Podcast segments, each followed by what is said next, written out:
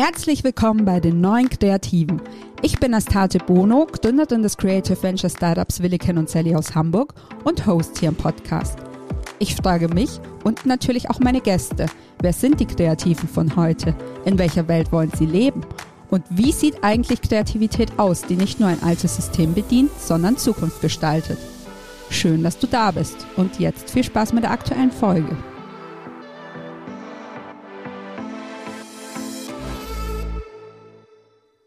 Hallo und herzlich willkommen zur zweiten Community Pick Folge von die neuen Kreativen. Seit Dezember picke ich mir einmal im Monat eine Followerin oder einen Follower auf Instagram heraus und lade sie oder ihn in meinen Podcast ein. Diesmal hat es Sam erwischt. Sam heißt mit vollem Namen Samuel Zirbis und folgt mir tatsächlich noch gar nicht lang. Als die Push-Notification aufgeploppt ist, hatte ich gerade Zeit, habe mir sein Profil angeschaut und habe ihn einfach direkt angehauen. Und so spontan wie Sam ist, hat er Ja gesagt. Wann und wie er das Spontansein gelernt hat, erzählt er übrigens in unserer Folge. Samuel ist Tattoo-Artist und hat in Berlin-Neukölln vor kurzem gemeinsam mit seiner Schwester Selina sein erstes kleines Studio eröffnet, das Somewhere Studio, vorne mit Z geschrieben. Wir haben darüber gesprochen, wie er zum Tätowieren gekommen ist, wie es war, zum ersten Mal einen anderen Menschen zu tätowieren und welches Tattoo er so richtig vergeigt hat. Und wir haben auch darüber gesprochen, was das EU-Verbot für viele Tattoofarben für die Szene bedeutet. Hört rein. Sam spricht super offen über seine Erfahrungen und ich finde, man kann eine Menge aus unserem Gespräch mitnehmen. Viel Spaß. Hallo Sam, schön, dass du dich so spontan für meinen zweiten Community-Pick zur Verfügung gestellt hast. Ähm, ich starte mit dir, wie ich mit allen meinen Gästen starte. Wie bist du denn der Kreative geworden, der du heute bist? Also welche Stationen, Situationen oder auch Menschen haben dich auf deinem kreativen Weg besonders geprägt? Ja, danke erstmal, dass ich dabei sein kann. Ähm, das ist eine ziemlich lange Geschichte geworden, glaube ich. Eine lange, lange Reise. Ähm, wo fange ich an? Wo muss ich ausholen? Ich habe nach meinem Abi habe ich ein Studium angefangen, relativ blauäugig, weil ich nicht so wirklich wusste, was ich mit mir anfangen soll, ganz ehrlich. Und habe mich eingetragen für einen ganz neuen Studiengang, den gab es da zum ersten Mal. Das war digitales Medienmarketing. Klang gut, aber hat sich im Endeffekt als Informatik mit schönem Namen rausgestellt und weiß ich nicht, Mathematik und Physik und Programmieren war alles nicht so mein Ding. Dementsprechend habe ich es relativ schnell wieder an den Nagel gehängt. Dann, weiß ich nicht, bin ich ins Ausland geflogen für eine Weile. Sechs Wochen waren geplant, es sind im Endeffekt zwei Jahre geworden. Oh, krass. Dort habe ich, glaube ich, relativ viel auch über mich selbst gelernt, auch einfach. Und in welche Richtung ich gehen will, wer ich überhaupt bin und was ich mache. Genau. Danach bin ich wieder nach Hause geflogen und habe mich dann eingeschrieben für eine Ausbildung zum Mediengestalter. Und die habe ich dann auch komplett durchgezogen. Das war auch ziemlich cool, da habe ich mich super wohl gefühlt. Also es waren, wie bin ich da hingekommen? Ähm, es ging auch so ein bisschen von, ähm, von meiner Familie mehr oder weniger ab. Also meine Schwester hat in ähnlichen Bereichen gearbeitet, die hat ähm, in der Werbung gearbeitet und hat auch in dem Bereich äh, studiert, Markenkommunikation und Werbung hat sie studiert. Und ich glaube, da bin ich eher so ein bisschen auch in ihre Richtung gelaufen weil ich auch zu, dem, zu diesem Zeitpunkt auch immer noch ein bisschen planlos war. Ja, dann habe ich in der Mediengestaltung gearbeitet. Das war ziemlich cool, ehrlich gesagt. Das waren knapp drei Jahre. Dort habe ich viel, oh, ich weiß nicht, das war ziemlich breit gefächert, was ich dort machen durfte, weil die Agentur, die war nicht besonders groß. Das Team war überschaubar und dort haben wir Fernsehwerbung gemacht quasi. Mhm. Also wir haben von der, von der Idee bis zum fertigen Spot haben wir alles durchgeführt, alles gemacht. Und dort durfte ich, dadurch, dass das Team eben so klein war, ziemlich viel mitwirken. Also dort wurde ich direkt super integriert. Das war eine tolle Zeit. Das hat mir echt gut gefallen.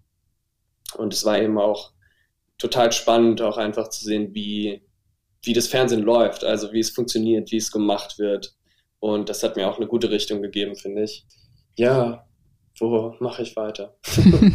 ähm, dort habe ich auch ziemlich viele Bereiche einfach kennenlernen dürfen. Ich habe mit Kameras gearbeitet, ich habe äh, Sounddesign gemacht und Ton. Ich habe irgendwann auch Illustrationen gemacht und ich habe gezeichnet, sprich, ähm, wie nennt man sie? Jetzt hänge ich. Genau, ich habe Storyboards gezeichnet.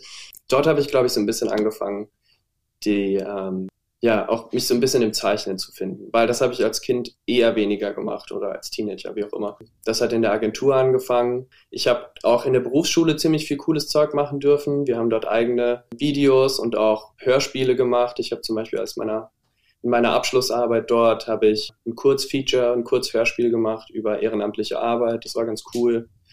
Also ja, ich bin in ganz, ganz viele Richtungen dort gegangen, durfte Luft schnuppern und das war ziemlich cool. Ja, und dann habe ich nebenbei quasi auch oft irgendwie private Projekte gemacht und habe dann auch angefangen, Skizzenbücher zu zeichnen und einfach so zu Hause mich irgendwie für Kunst und kreatives Zeug zu interessieren. Und dann habe ich, als die Ausbildung zu Ende war, wollte ich irgendwie auch noch weiter in die Richtung gehen. Die Agentur hat mich dann auch erstmal übernommen. Ich war auch auf jeden Fall happy dort, aber habe dann inzwischen auch schon gemerkt, dass es nicht vielleicht das ist, was ich für immer machen will in der Mediengestaltung. Also gerade das, der Aspekt, dass es Werbung war, hat mich, glaube ich, ein bisschen dann davon weggehen lassen. Auch ich weiß nicht, da hatte ich ein paar moralische Bedenken und irgendwie war das nicht so mein Steckenpferd dann gewesen. Und dann ähm, habe ich aber erstmal da weitergearbeitet natürlich und habe mich dann in Saarbrücken, wo ich herkomme übrigens, an der Kunsthochschule beworben und wurde dann auch glücklicherweise beim ersten Versuch dort genommen. Das war auch gut. Und dann, äh, ja, habe ich das quasi für eine Weile gleichzeitig gemacht. Studieren an der Kunsthochschule und in der Agentur eben immer noch weiterarbeiten. 50-50.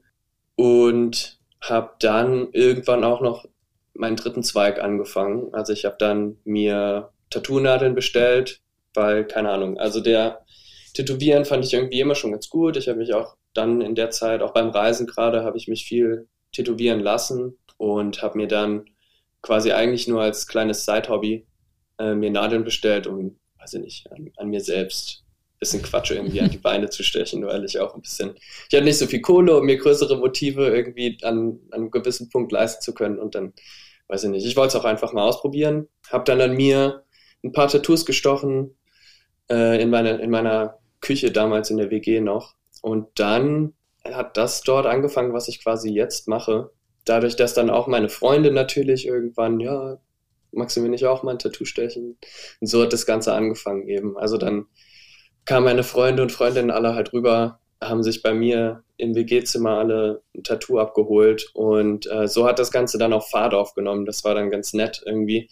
Es war ein bisschen stressig, alle Sachen gleichzeitig zu machen, auf jeden Fall, muss ich zugeben. Aber äh, war auch super. Also hat mir total viel gegeben in der Zeit.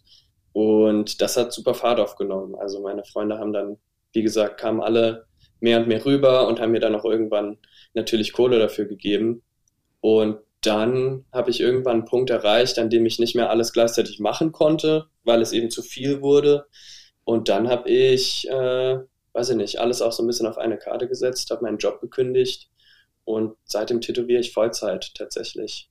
Und ich möchte auch nicht mehr tauschen. Also das ist auf jeden Fall, zumindest bis jetzt, und ich kann mir auch nicht vorstellen, dass sich das in der Zukunft großartig ändert, aber ähm, auf jeden Fall das, was mir am meisten Spaß macht und mir am meisten auch gibt. Also ich fühle mich sehr, sehr wohl in der, in der Geschichte. Das ist ziemlich cool, weil ich genau das machen kann, was mir gerade irgendwie auch Spaß macht und mir niemand so großartig vorschreibt, was ich zu tun habe. Ja, finde ich super. Und dann bin ich nach Berlin gezogen letztes Jahr und habe äh, das Kunststudium dann an den Nagel gehängt, was verschiedenste Gründe hatte, glaube ich. Also natürlich durch die Pandemie ist alles nur noch online, hat alles nur noch online stattgefunden natürlich. Dementsprechend konnte ich nicht mehr an den Campus gehen, ich konnte großartig niemanden mehr treffen und ich weiß nicht, jemandem Kunst online ausschließlich beizubringen, finde ich schwierig. Also funktioniert in gewissen Bereichen, aber weiß ich nicht, damit konnte ich mich nicht so nicht so richtig abfinden. Und als ich mir die Frage gestellt habe, was ich nach dem Studium gerne machen will, habe ich mich irgendwie auch immer noch in der Tätowiergeschichte gesehen. Und dann, keine Ahnung, hatte ich auch keinen Bock mehr auf meine, auf meine Stadt dort. Ich hatte nicht mehr so viel Lust auf Saarbrücken, weil dort bin ich aufgewachsen, dort habe ich meine ganze Zeit verbracht. Und dann bin ich nach Berlin gezogen. Genau. Ja, krass. wie lange genau. lang machst du das mit dem Tätowieren jetzt schon Vollzeit? Das habe ich angefangen, lass mich mal denken, ich glaube zweieinhalb Jahre ungefähr, genau. Mhm. Also ich habe am Anfang nur Stick and Poke gemacht, sprich, ich habe eine Nadel in der Hand und habe alles von Hand gestochen, ohne Maschine. Mhm. Und habe dann irgendwann ähm, wollte ich größere Motive machen und hatte irgendwie auch stilmäßig andere Richtungen, die ich gerne verfolgen wollte. Und dann war das damit nicht mehr ganz so umzusetzen. Und habe ich mit Maschine angefangen. Ja. Kannst du uns noch mal kurz mit ins Ausland nehmen? Also du hast ja gesagt, nach dem Abi oder ich weiß nicht mehr, nach der Ausbildung, ähm, bist du ja erstmal ins Ausland. Wo bist du denn hin? Also war so die typische Backpacker-Südostasien-Tour oder was hast du gemacht? Und, ja, schon eigentlich, genau. Und was ähm, hast du bin, über dich gelernt dabei? naja, ich bin ähm, los. Wie gesagt, es waren sechs Wochen geplant. Also ich mein, ich hatte meinen Hinflug und meinen Rückflug gebucht. Ich hatte einen Flug gebucht von hier nach Bangkok, glaube ich, Frankfurt-Bangkok und einen von Bali nach Sydney. Meine Schwester war zu der Zeit in Australien, die wollte ich für eine Woche besuchen gehen. Mhm. Und mein Rückflug war von dort halt gebucht, wieder zurück nach Deutschland. Und genau in den sechs Wochen, beziehungsweise fünf, habe ich, äh, weiß ich nicht, also zwischen, zwischen Thailand und Bali quasi eigentlich alles mehr oder weniger versucht zu sehen. Also Thailand, Malaysia, Singapur und Indonesien habe ich mir angeschaut und war dann die Woche in Australien. Und einen Tag oder zwei bevor ich dahin geflogen bin, habe ich mit meiner Schwester telefoniert und meinte so, ja, hey, irgendwie, ich weiß nicht, ich habe nicht so viel Lust zurückzufliegen. Ich weiß nicht, was ich machen soll. Irgendwie, ich hatte auch, wie gesagt, überhaupt gar keine Ahnung, welche Richtung ich gehen will. Also berufsmäßig, karrieremäßig. Wusste nicht, ob ich studieren soll nochmal oder eben auch nicht. Und dann ähm, war sie auch ein bisschen der Auslöser. Sie meinte dann, ja, hey, dann bleib halt einfach. Also dann ähm, buch dir ein großes Visum für Australien und wir hängen hier erstmal ein bisschen zusammen rum und dann schauen wir, was passiert. Und ich hatte noch ein bisschen Kohle auf der, auf der Kante liegen und dementsprechend äh, hat er eigentlich auch nichts dagegen gesprochen. Also es hat zu Hause nichts auf mich gewartet eigentlich. Und dann bin ich geblieben, genau. Dann habe ich erstmal ein Jahr in Melbourne gewohnt, habe dort gearbeitet als Barkeeper, wie auch jeder andere Backpacker aufgefühlt. nee, aber das war ein super Jahr. Also das hat mir besonders viel Spaß gemacht. Und ich habe eben in der ganzen Zeit natürlich gelernt, eigenständig zu sein, weil ich habe vorher noch bei meiner Mutter auch gewohnt. Ich war zu der Zeit gerade 19 geworden, glaube ich. Was hat die dazu ähm, gesagt, dass du erst mal zwei Jahre ausgestiegen bist? naja, also sie war natürlich traurig, dass dann beide ihre Kinder weg waren. Mhm. So weit weg, wie man eigentlich nur von Deutschland sein konnte. Aber da gab es eigentlich immer nur ganz viel Support. Also meine Mutter war Fan davon, sie meinte, hey, ich finde es super, dass du es machst. Und im Endeffekt hat es ihr dann, glaube ich, auch den Segen gegeben, dass wir dort zusammen waren ja. und nicht jeder von uns einfach irgendwo alleine in der Walachei rumgereist ist. Ja. Okay, und sonst noch irgendwelche Key Learnings, die du über dich selber mitgenommen hast, außer die Selbstständigkeit? Ich habe, ähm, ja, ich weiß nicht, ich habe gehört, äh, gehört, sag ich. Ähm, ich habe gelernt, auch spontaner zu sein, und nicht so auf alle, weiß ich nicht, ich finde in Deutschland haben wir so viele, zu viele krasse Regeln, die, die dir jeder vorschreibt. Auch so, ich finde gerade so, ähm, dass jeder auf seinen Lebenslauf so krass arbeitet. Und da dürfen keine Lücken drin sein und du darfst irgendwie das nicht machen und das nicht machen. Und da, ich finde, das habe ich auch, habe ich auch gelernt, dass, also, keine Ahnung, wenn man jetzt meinen Lebenslauf heute angucken würde, der ist drunter und drüber. Aber im Endeffekt bin ich trotzdem glücklich damit. Ja. Und ähm, genau, halt irgendwie auch auf dich selbst zu hören und das zu machen, was dir halt Spaß macht. Ähm, zumindest wenn, wenn du die Möglichkeiten dazu hast, das, das habe ich gelernt und auch viel Kommunikation finde ich. Also ich war, bevor ich, bevor ich los bin, würde ich mich als extrem schüchterner Mensch bezeichnen.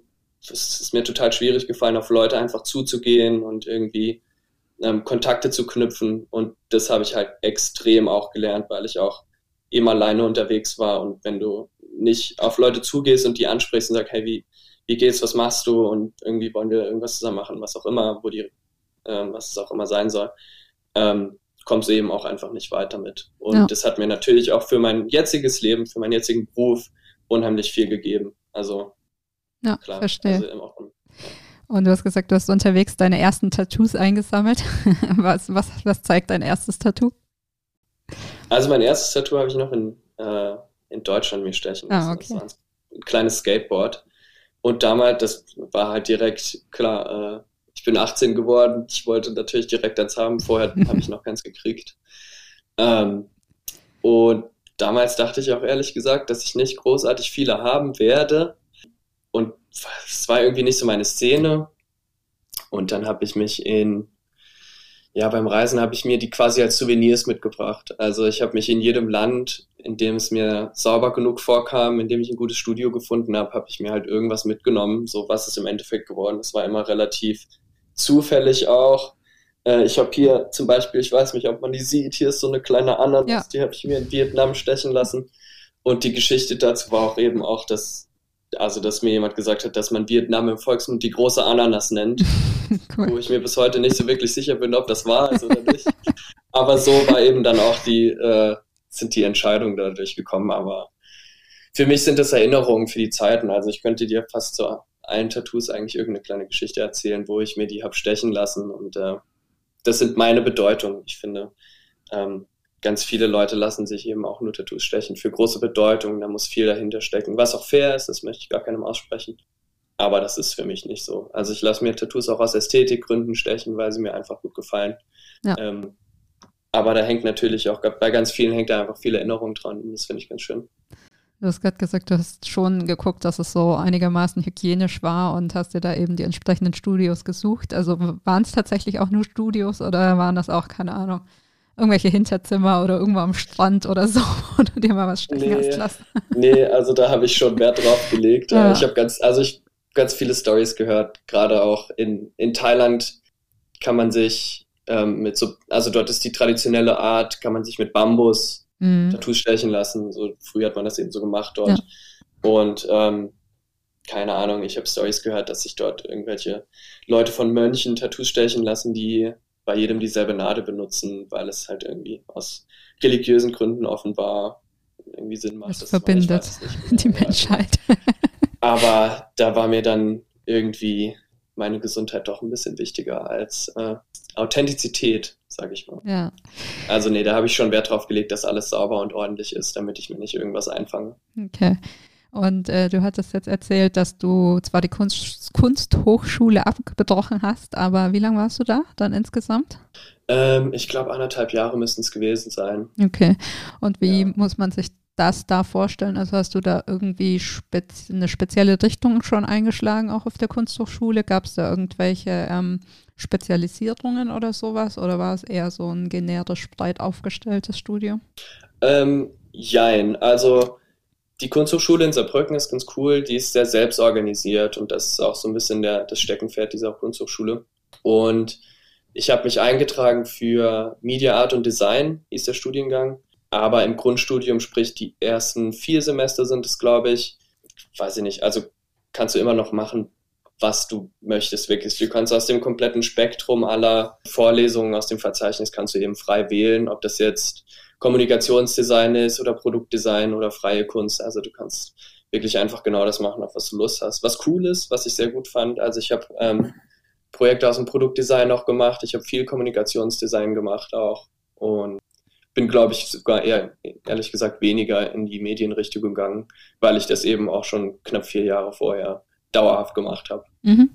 Und wenn wir wieder zu den Tattoos zurückkommen, ähm, bist du noch happy mit den ersten Tattoos, die du dir selber gestochen hast? Und was war da das erste Motiv? äh, ja, also ich bereue, ich bereue keins davon. Es gibt auf jeden Fall ganz viele, die relativ bescheiden geworden sind. Ja, aber mein Gott, also das steht halt auch irgendwie für den Skill-Level, den ich zu der Zeit hatte und wie blauäugig in die, ich in die Geschichte reingegangen bin. Deshalb bereue ich da eigentlich ehrlich ja. gesagt nichts. Die ersten waren äh, ganz klassischen, ganz klassisches Smiley-Gesicht und ich glaube, einen Blitz habe ich gemacht. Pac-Man-Geist habe ich mir gestochen. Also das ist wie Quatsch einfach. Sehr gut. Was mir in dem Moment auch ehrlich gesagt eingefallen ist, so, äh, da habe ich weniger drüber nachgedacht. Da ging es mehr um das Machen und weniger um was es im Endeffekt wird. Ähm, ja, kann man auch sehen, aber gibt dem Ganzen auch seinen Charme, finde ich. Ja, total. Und kannst du dich noch erinnern, wie so das Gefühl war beim ersten Kumpel, den du tätowiert hast? Also warst du sehr aufgeregt und hattest auch ein bisschen Angst, das Ganze zu vergeigen? Wow, ey, ja. Also es hätte, ich glaube, es hätte schlechter und besser gleichzeitig nicht laufen können bei dem ersten Motiv, bei dem ersten Tattoo, das ich nicht an meine, unter meine eigene Haut gestochen habe. Das war, ist eine ganz furchtbare Geschichte, finde ich ehrlich gesagt. Die musst du jetzt natürlich erzählen. ja, natürlich. ähm, ich habe ich hab zu der Zeit noch gearbeitet, auch in der Agentur. Sprich, äh, 9 to 5, ich kam erst nachmittags irgendwann zurück, hatte also, also auch schon den ganzen Tag hinter mir. Und wir haben eben den, ich glaube, wir haben den Tag auch festgelegt, dass wir es an dem Tag machen. So, es war ein guter Freund von mir damals, ist er auch immer noch. Genau, und dann haben wir uns erstmal im Park getroffen, natürlich. Es war im Sommer, wir haben uns auf Bier getroffen mit, den, mit meinen Mitbewohnern und einer Handvoll anderen Freunden. Hingen wir da erstmal rum, haben eine Handvoll Bier getrunken und Ping-Pong gespielt. Und dann wird der Abend natürlich später, dann sind wir zu uns in die Küche, wie das in der WG-Küche dann so ist, sitzt man da auch erstmal und hängt dann noch ein bisschen rum. Und dann wurde es halt echt immer später und später. Und irgendwann war es 10 Uhr. Und wir haben auch echt dann schon auch eine Menge Bier getrunken und dann hieß es irgendwann so, ja okay, fangen wir dann jetzt an, wollen wir dann mal anfangen und die Vorlage musste ich natürlich auch noch von Hand nachziehen und es war so eine so eine kleine Matroschka, so eine russische Puppe, mhm. ähm, die ich gezeichnet hatte. Das ist die, die, die auch noch auf deinem Instagram-Profil zu sehen ist. Ich bin mir, ja, ich müsste eigentlich noch da sein, wenn man ganz, ganz nach oben ja, geht. Ja, genau. Wow, du bist weit, du hast weit geschaut. Ich habe, äh, ich habe, ja, ich wollte mal sehen, in welcher Zeit du dir deine Follower aufge, ähm, ja. aufgebaut hast und habe dann gesehen, das zweite oder dritte Posting war, glaube ich, so eine kleine Matroschka. Ja, genau, das war das allererste. Das allererste Tattoo, das nicht an mir war.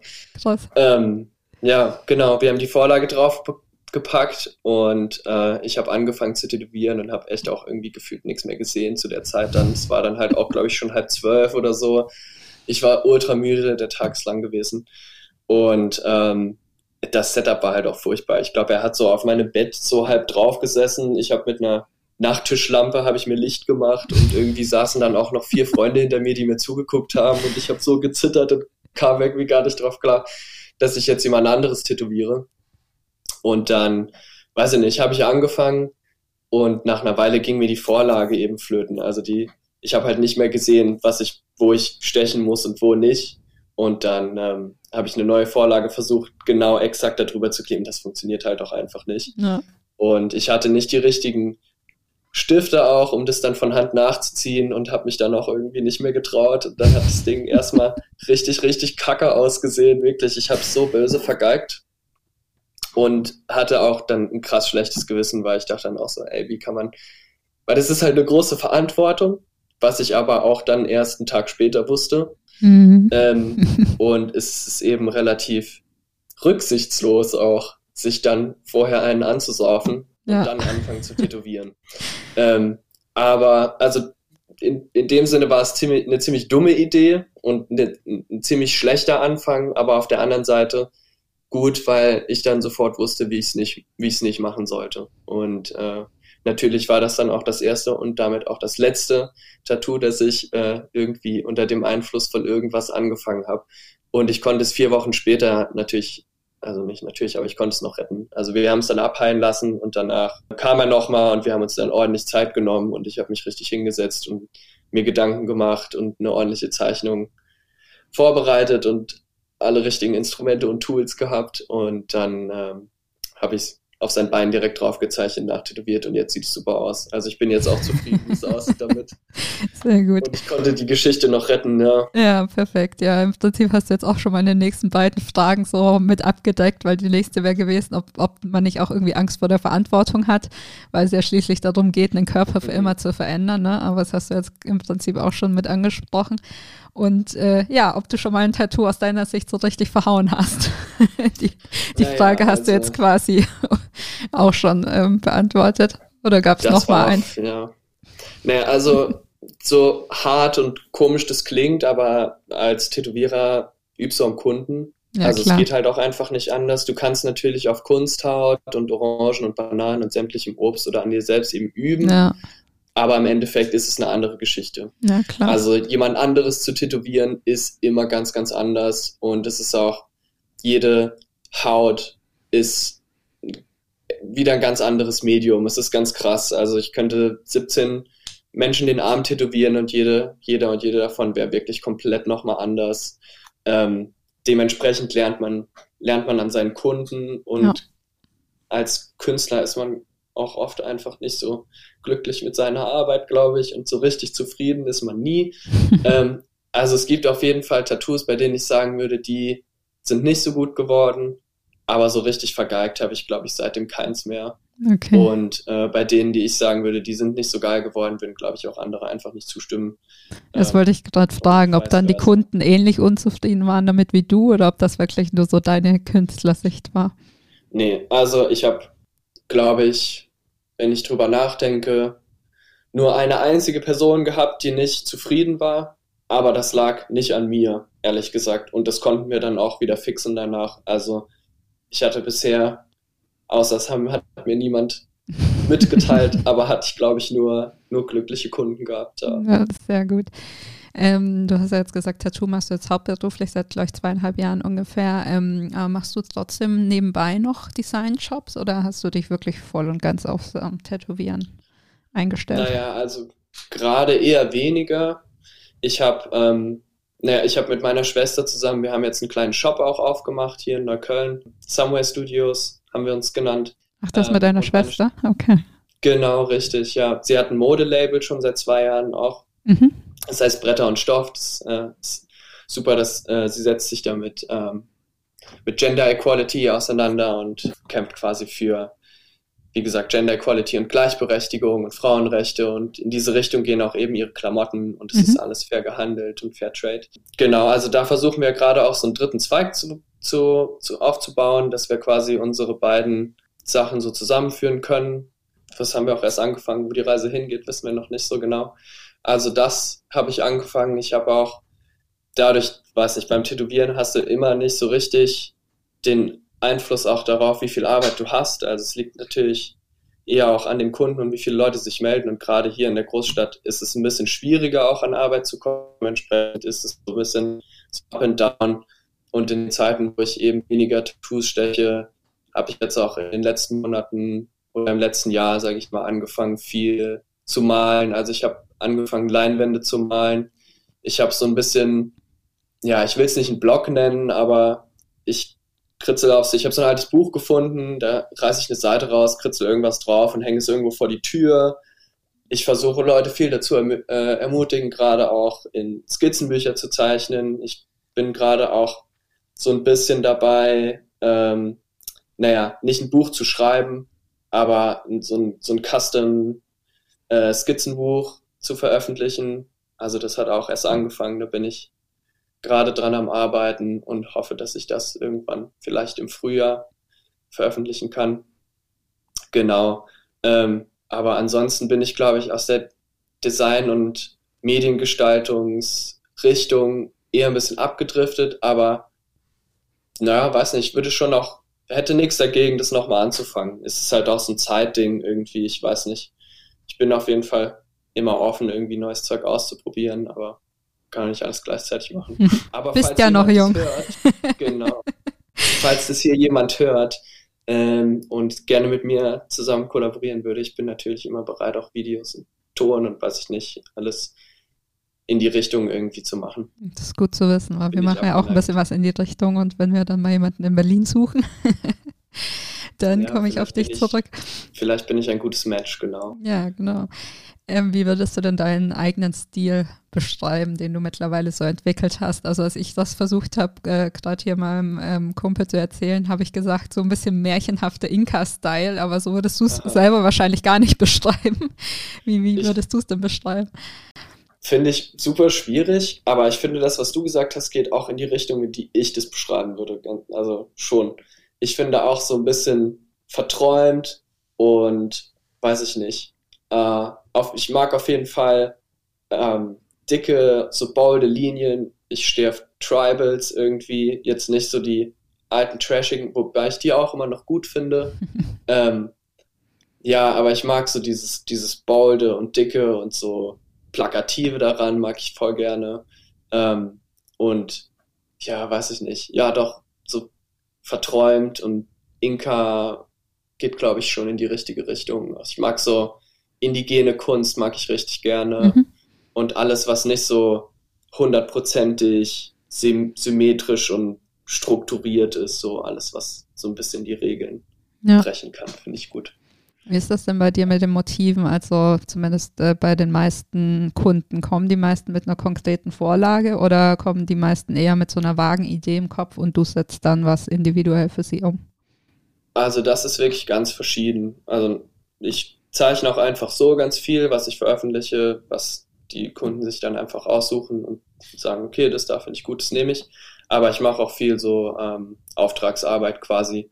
Und da gibt es ziemlich, ja, weiß ich nicht, da kann man, glaube ich, nicht so die Regel für finden. Aber ich nehme mir das schon raus, dass ich sage, ich ähm, steche nur meine eigenen Motive. Also keine Ahnung, wenn jemand zu mir kommt und sagt, ey, hier ist eine Zeichnung äh, von, was weiß ich, von einem Vogel und die hätte ich gern genau so, exakt so kopiert, dann, ähm, weiß ich nicht, dann biete ich den, den Leuten an, dass ich das nochmal extra, also nochmal neu zeichne in meinem Stil so ein bisschen, also einfach, dass es nochmal durch meine, durch mein Handgelenk ging. Ähm, darauf lasse ich mich dann ein, aber wenn jemand genau was kopiert haben will, dass er, weiß ich nicht, irgendwo anders schon mal ähm, sich rausgesucht hat auf Pinterest, Instagram, wo auch immer, ähm, das lehne ich dann auch ab. Also das finde ich, also ja, weiß ich nicht, weil da wird halt auch oft einfach, einfach viel geklaut, weißt du, wenn du, da ja. wird dann von, von Pinterest irgendwas abfotografiert. Ich weiß ja dann auch nicht, von wem das ist. Und die, grundsätzlich bräuchtest du ja natürlich dann die Einwilligung von, von dem Künstler, der Künstlerin. Ja. Und äh, das finde ich dann auch doof. Also ja. dann, ähm, ich zeichne das dann einfach neu. Aber da bin ich auch noch nie mit jemandem angeeckt. Die meisten Leute finden das auch super. Mhm. Ähm, und oft kriege ich dann auch, auch nur so, ja, ich hätte gern irgendwie eine Pflanze oder ich hätte gerne einen Dinosaurier, der auf einer Welle surft oder so. Ich weiß nicht. Also manchmal gibt es nur ein Schlagwort, vielleicht aber auch ähm, eine konkrete Vorstellung, aber da kommt man eigentlich immer auf irgendwie einen gemeinsamen Nenner. Und das finde ich auch das, das, das Coole an dem Beruf, so ein bisschen die Challenge auch, weil ganz viele Tattoos, die ich, die ich gemacht habe, da wäre ich halt selbst auch irgendwie gar nicht auf die Idee gekommen oder auch so die, die Themen und die Richtung, was ich, was sich Leute wünschen und was sie gerne ähm, hätten, das hätte ich vielleicht selbst aus eigenen, aus eigener Dings nicht gemacht, aus äh, eigenen Interessen. Ja. Und du hast jetzt gerade ein bisschen erklärt, wie du quasi mit ähm, anderen Motiven umgehst. Aber wie ist es, wenn jemand kommt und sagt, ich habe das und das gestochene Tattoo auf deinem Instagram-Channel gesehen und ich hätte genau das äh, gerne nochmal? Ähm, ist es dann, hast du da auch so einen Ehrenkodex, dass du jedes Tattoo nur einmal stichst und sagst so, nee, das machst du dann nicht? Oder ähm, machst du das bei eigenen Tattoos dann doch, dass du die mal duplizierst sozusagen? Nee, also jeder, der sich bei mir tätowieren lässt, bekommt ein Unikat das auf jeden Fall. Ich würde nichts einfach zweimal stechen. Natürlich, ähm, wenn ich ein Motiv gestochen habe, heißt es das nicht, dass es komplett aus dem Rennen ist. Also ich werde nicht nur einen Vogel stechen und dann nie wieder. Ja, klar. Ähm, aber ich zeichne die eben neu. Also einfach ein bisschen anders, mit anderen, mit anderen Sachen dazu. Es kommt halt auch immer ein bisschen drauf an, aber ähm, nee, ich verändere die dann schon, damit mhm. die nicht genauso aussehen wie das davor, damit die trotzdem immer noch Unikate bleiben ja, und eben ähnlich aussehen, genau. Mhm. Wir haben gerade schon ein bisschen über dein Tattoo-Studio gesprochen, das ihr jetzt, glaube ich, auch relativ neu eröffnet habt. Ähm, wie habt ihr denn so eure Location gefunden? Ich glaube, es war über eBay Kleinanzeigen. Also wir haben okay. natürlich nur ein bestimmtes Budget gehabt und mhm. es musste ein paar ähm, Vorgaben eben erfüllen, dass wir eben auch beides da drin machen können. Und da haben wir jetzt auch was ganz Süßes gefunden. Also so ein ganz kleines Studio, wo gerade so Platz ist für meine, für meine Liege und ähm, eine, ähm, ein, zwei Kleiderstangen für die, für die Klamotten meiner Schwester und ein, und ein Schreibtisch. Mhm. So mehr ist auch eigentlich nicht drin. Das ist aber auch ganz süß, finde ich. Es gibt dem Ganzen auch den Charakter, den es hat. Ähm, aber ja, es war einfach Ebay. Wir haben halt geguckt, so, wir brauchen irgendwas, was in der Nähe ist. Wir wohnen beide in Neukölln. Und wir wollten halt auch nicht durch die halbe Stadt fahren, jeden Tag zur Arbeit und zurück. Aber in Berlin kann man auch immer nicht so äh, wählerisch sein, glaube ja. ich. Ähm, aber wir hatten da halt total viel Glück gehabt. Wir haben auch gar nicht so lange danach gesucht, ich glaube einen Monat, zwei oder so, und dann hatten wir hier was in der Nähe gefunden. Das war ein super Match. Das war vorher auch ein Tattoo-Studio gewesen. Die sind da ausgezogen aus Platzmangel. Und dann sind wir da relativ easy eingezogen. Das ist ganz cool. Ja, cool. Jetzt haben wir so viel über deine Schwester gesprochen. Wie heißt sie denn eigentlich? Ich finde, wir müssen sie jetzt mal grüßen. Stimmt, Selina heißt sie. okay. Hallo, Hallo Selina. genau. Jetzt ist ja so ein bisschen das Problem momentan, dass so ein bisschen durch die Presse gewabert ist, dass ja die EU jetzt so viele Tattoofarben verbieten möchte, beziehungsweise eigentlich eher die Bestandteile in den Tattoofarben und da ist ja so ein bisschen Auf Aufschrei, würde ich jetzt mal sagen, durch die Branche mhm. gegangen. Wie ist das denn bei dir? Also, mm, wie beurteilst du das Ganze und machst du dir auch Sorgen? Ich meine, du arbeitest ja, glaube ich, eh fast nur in, äh, mit schwarzer Farbe, aber hast du ja trotzdem so ein bisschen Bedenken? Ich finde, das ist ein ganz, ganz schwieriges und nerviges Thema aktuell, mhm. weil ähm, niemand so richtig weiß auch, wo das Ganze herkommt. Ja, also klar, ist, ich arbeite zwar überwiegend nur mit Schwarz, aber das heißt nicht, dass mich das nicht betrifft oder dass ich hier mit Scheuklappen in diese Geschichte reingehe, weil ja. nur weil ich nicht mit äh, nur weil ich nicht mit Farben tätowiere, heißt es das nicht, dass es mir egal ist. Ich weiß nicht, ich finde das Ganze ganz schwierig, weil ähm, ja angeblich das Ganze angefangen hat durch diese Inhaltsstoffe, die irgendwie giftig sein sollen. Mhm. Allerdings gibt es nicht so richtig eine handfeste Studie dafür, zumindest habe ich noch keine gesehen, die das eben bestätigt. Und ich finde es halt problematisch, da man jetzt schon seit so vielen Jahren tätowiert hat mit denselben Farben und Inhaltsstoffen und jetzt noch nicht nachweislich jemand ähm, krass davon krank geworden ist. Also ich bin auch kein Arzt und ich habe mich nicht ganz so heftig da reingefuchst, deshalb will ich jetzt auch kein, keine Fake News hier verbreiten. Aber es wird natürlich auch viel spekuliert, ob einfach nur Kapitalismus dahinter steht und mm. ein paar große Firmen in der Szene, in der Tätowierszene eben ein bisschen Kohle gerochen haben, da es noch nie so groß war, wie es jetzt eben ist. Noch nie wurde so viel Geld mit Tätowieren verdient, wie eben jetzt gerade in den letzten paar Jahren. Das ist natürlich immer noch, also es wächst stetig. Tja, weiß ich noch nicht. Es muss, glaube ich, so ein bisschen, muss man abwarten. Aber was man halt eben jetzt schon leider sagen kann, ist, dass es jetzt die meisten Farben nicht mehr gibt und die, die jetzt natürlich nach und nach rausgebracht werden, die dieser Verordnung eben ähm, entsprechen und dem Ganzen nachlaufen, um einiges teurer sind. Und das finde ich halt eben einfach nicht okay. Ja, okay, krass. Gehen wir zu einem erfreulicheren Thema. Tja, vielleicht.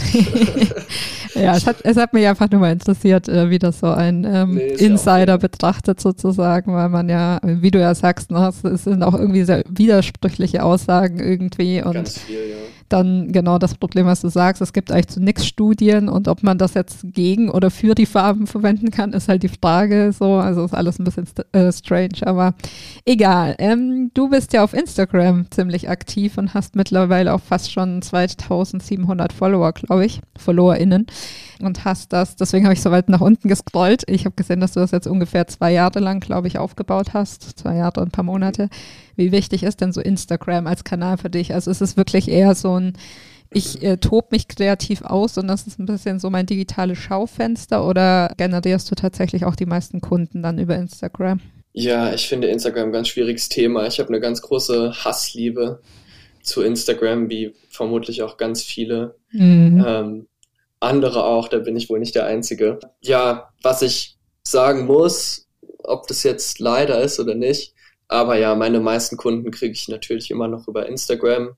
Das ist die Plattform, wo du die meisten Leute immer noch erreichen kannst in der, in der Szene. Natürlich Es passiert nicht mehr so viel wie früher über Mundpropaganda oder dass, keine Ahnung, jemand einfach in den Shop reinkommt weil er ihn gesehen hat und sich Flash von dem, aus dem Buch aussucht. Das passiert nicht mehr so häufig. Das hatte ich natürlich auch schon, aber Instagram ist auf jeden Fall immer noch die äh, Go-To-Plattform in der Szene, ja. Aber ja, ich weiß nicht, ich finde es ganz schwierig, weil klar veröffentliche ich meine ganze Arbeit dort und finde es irgendwie cool, dass ich dort alles teilen kann und jeder das potenziell sehen kann. Aber da kommt halt das Problem dazu, dass jeder mit Instagram hat, dass es halt einfach nicht so richtig fair veröffentlicht wird. Also die, die Algorithmen, von denen jeder spricht, spielen eben nur ganz selten in deine Karten. Und inzwischen ist es leider so, dass wenn du wirklich, ja, weiß nicht, extrem viel Erfolg damit haben willst, musst du entweder also früh genug damit angefangen haben und schon eine große Anzahl an Followern haben, weil immer noch so viele Leute sich so krass davon profilieren, wie viele wie groß die Zahl ist. Mhm. Und ich glaube auch, ich, ohne jetzt mit dem Finger auf Leute zu zeigen oder so, ich bin mir nicht sicher, ob es so ist, aber ich glaube, dass viele Kunden sich auch eher tätowieren lassen würden von Profilen, von Künstler, Künstlerin mit viel Followern anstelle von, weiß ich nicht, irgendwas unter 5000 oder so. Und das finde ich schwierig. Also keine Ahnung, ich habe schon oft auch darüber gesprochen auch, dass es eine andere Plattform braucht. Und ich war auch kurz davor, irgendwie selbst eine zu machen, aber dann, keine Ahnung, haben mir die Mittel auch gefehlt. Aber ich finde, es bräuchte eine, eine neue Plattform ohne das Bewertungssystem auch. Ich finde, wir brauchen die Likes auch nicht. Und wir brauchen auf keinen Fall die Followerzahlen und so. Also oh, weiß ich nicht, ich könnte da, glaube ich. Unendliches Thema. ja, ich habe mich letztes Jahr auch so ganz viel darüber, darüber so aufgeregt, einfach, weil es mich genervt hat, dass niemand meine Posts gesehen hat, dass niemand, ja, klar. Ähm, ja, dass niemand irgendwie auch das Engagement hat gefehlt, so niemand hat sich mit meinen Sachen auseinandergesetzt und es hat sich eben angefühlt, als hätte ich zwar diese zweieinhalbtausend Leute, die für die ich sehr dankbar bin und die was ich auch schon super finde, dass mir so viele Leute überhaupt folgen. Was, ja. Das sind halt natürlich nicht wenig, aber dass die noch nicht mal meine Sachen sehen im Endeffekt. Ja. Und das finde ich einfach überhaupt nicht okay. Nee, ist das schon echt und, deprimierend.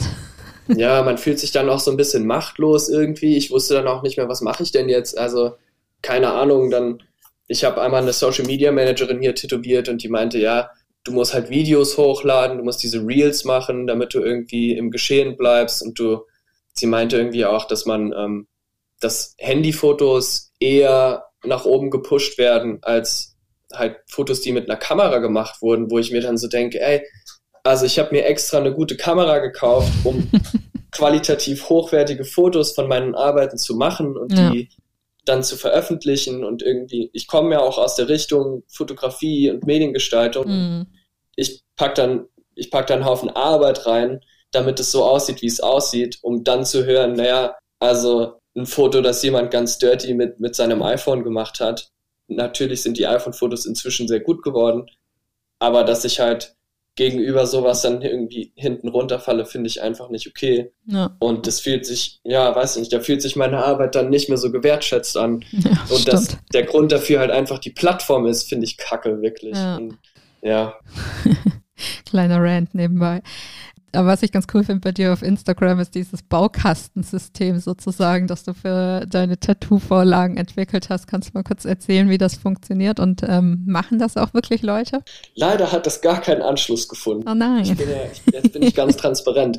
Das war, ja. Ich fand das auch eine super Idee, ehrlich gesagt. Ja. Man lobt sich ja selten so, so selbst. Aber genau, ich habe ähm, ich hab so ich hab mit Motiven gespielt und habe oft einfach so das hat, wie hat das angefangen? Ich glaube, ich habe viel Wasserfälle so gezeichnet, die in so schwarze Löcher quasi, wenn ich so beschreiben kann, wenn das Sinn macht, ja. ähm, so verschwinden. Und dann habe ich so mit Motiven gespielt und hatte dann quasi, genau, wie du gesagt hast, so ein Baukastensystem irgendwie dann entwickelt, dass man ähm, quasi, man hat sich ein, ein Motiv ausgesucht, die, das war dann zum Beispiel ein Hund oder eine Pflanze oder ich glaube ein ein Brot war auch noch dabei oder ein Fisch, also so irgendwie so ganz viele random Sachen. Und die konnte man dann durch, dadurch, dass die in diese Löcher quasi gegangen sind, wie erklärt man das denn gut? Ähm, konnte man das gut aufteilen in ganz viele verschiedene Teile. Mhm. Und dann ähm, hatte ich die Idee, dass ich die Vorlagen quasi auf dem Papier schon vorbereite und eben schon, dass die schon bereit liegen, wenn der Kunde, die Kundin eben vorbeikommt und man die dann quasi auf sich selbst so viele, wie man möchte und an den Stellen, die man möchte, eben einfach aufkleben kann. Wie so, weiß ich nicht, fast so ein bisschen wie Lego auch. Mhm. Und die Möglichkeiten davon fand ich halt irgendwann so krass, je weiter ich mich da reingefuchst habe, so dass man das auf verschiedene Körper ausweiten könnte. Weiß ich nicht, du könntest dir eins machen lassen und ich.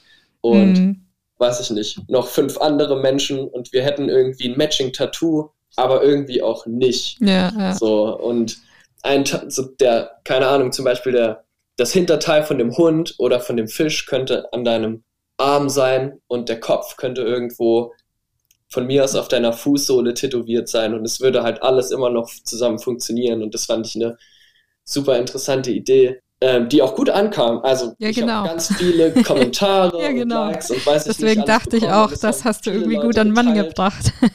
ja, und ich habe auch eine coole, ich finde, ich habe eine coole, ähm, coolen Post draus gemacht, wie ich es erklärt habe. Ja. Ähm, ich habe so illustrationsmäßig das Ganze aufgezeichnet. Aber bis heute kam leider niemand vorbei, der es wollte Schade. und es gemacht hat. Also ich habe sowas in dem Stil natürlich schon mal gemacht in der Vergangenheit, ja. aber nicht in dem Baukastensystem. Okay. Naja, aber oft ähm, braucht sowas auch einfach seine Zeit. Vielleicht kommt irgendwann noch jemand. Genau. Will, äh, Mich hat so ein bisschen an Super Mario erinnert, der immer irgendwo mhm. in die, in die Röhren in die verschwindet Röhren, und genau, woanders wieder auftaucht. ja, geil. Ähm, tätowierst du eigentlich auch auf Festivals? Auf Festivals? Ja, oder Messen nee. oder Events oder so. Habe ich noch nicht. Also. Aber könntest du dir vorstellen? Ja, wieso nicht? ich denke gerade nur drüber nach, ähm, ja, so eine Art House of Williken Kreativfestival irgendwie im Spätsommer auf die Beine zu stellen oder so. Mal gucken, ob das wirklich was wird, aber wäre zumindest cool, mal der ja. Plan. Und ich habe gerade gedacht, irgendwie eigentlich wäre es auch ganz geil. Also ich war zum Beispiel schon öfter auf der ähm, ja, Designkonferenz off in Barcelona und die haben auch immer einen Tätowierer vor Ort. Mhm. Und ich habe gerade gedacht, eigentlich wäre es ganz witzig, wenn du vorbeikommen und tätowieren würdest. Ja, voll gerne. Müssen wir mal in Kontakt bleiben.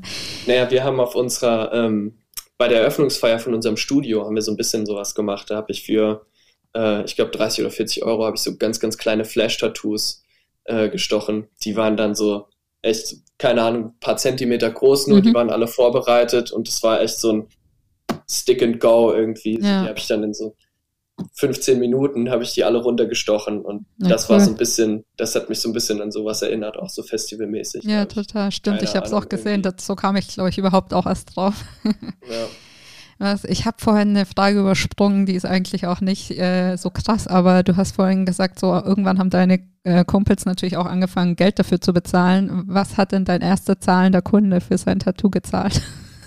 Ein Zehner. Und dieser Zehner hängt bis, bis heute in meinem Studio. Echt geil. Sorgt für ganz viel Gesprächsstoff immer. Sehr gut. Ich werde eigentlich von jedem immer gefragt, was das für ein Zehner an meiner Wand ist. Der ja. ist eingerahmt in so einem ganz kleinen Rahmen. Sehr gut, ja. so wie der erste verdiente Dollar. Das machen ja auch viele. Genau, richtig. Das ist mein erster Dollar. Sehr gut. Ja, wir sind eigentlich auch schon fast am Ende. Gibt es noch was, was du sagst, oh, das hätte ich jetzt so gerne heute noch erzählt und das hat sie überhaupt nicht gefragt? Hm. Ich glaube nicht. Aber ähm, ich möchte jeden dazu ermutigen, Kunst zu machen und zu kritzeln und sich ein Skizzenbuch zuzulegen, weil das ist gerade so mein Ding, glaube ich. Ich habe, äh, ja, wie gesagt, letztes Jahr oder vor ein paar Jahren angefangen, das ganz regelmäßig zu machen und höre eben auch ganz oft, dass Leute das von sich selbst sagen, dass sie nicht zeichnen können und so. Und das finde ich Quatsch, weil ich habe das von mir auch immer gesagt und es geht einfach nur darum, damit anzufangen. Und deshalb möchte ich nur jeden dazu ermutigen, das zu machen und einfach mit dem, mit dem Stift auf Papier oder was auch immer, man braucht keine fancy, keine fancy Stifte, kein fancy Equipment dafür, ähm, einfach anzufangen und Zeug zu machen und zu kreieren. Und genau, natürlich äh, kommt, kommt zu unserem Studio, zu Somewhere Studios in der Köln und lasst euch von mir tätowieren und kauft euch schöne Klamotten. Sehr schöner Schlussappell, wobei mir jetzt bei Ermutigen noch eine Frage eingefallen ist, die ich auch noch stellen wollte. Gibt es denn so im Tattoo-Bereich irgendwie große Vorbilder, wo du sagst, so, das sind richtig coole Tätowierer, ob jetzt in Deutschland oder im Ausland, egal? Wow, das ist eine ganz, ganz schwierige Frage. Es gibt, glaube ich, zu viele. Vielleicht nenne ich einfach keine Namen um niemanden, damit ich niemanden auslasse. Aber ist doch ich auch schön. Ähm, naja, aber ich, ähm, in, in Berlin gibt es einen coolen Shop, der heißt Six and Stones. Der ist relativ bekannt, der ist in Neukölln und da arbeiten eine ganze Menge super, super Künstler mhm. und Künstlerinnen, mit denen ich auch eng befreundet bin. Und das kann ich auch jedem nur ans Herz legen. Da sind ganz talentierte Menschen bei der Arbeit dabei. Okay. Lohnt sich. Sehr schön. Das war doch jetzt ein schönes Schlusswort. Vielen Dank nochmal, dass du so spontan dabei warst. Und ja, wie gesagt, lass uns einfach mal im Gespräch bleiben und entweder wir greifen auf deine Fähigkeiten als Tonmann zurück oder du kommst doch mal zum Tätowieren beim Festival vorbei. Voll gerne, ja. Es hat Spaß gemacht. Vielen Dank. Mir das auch. War eine, war eine gute erste Podcast-Erfahrung. Perfekt. Danke dir. Ciao, ciao.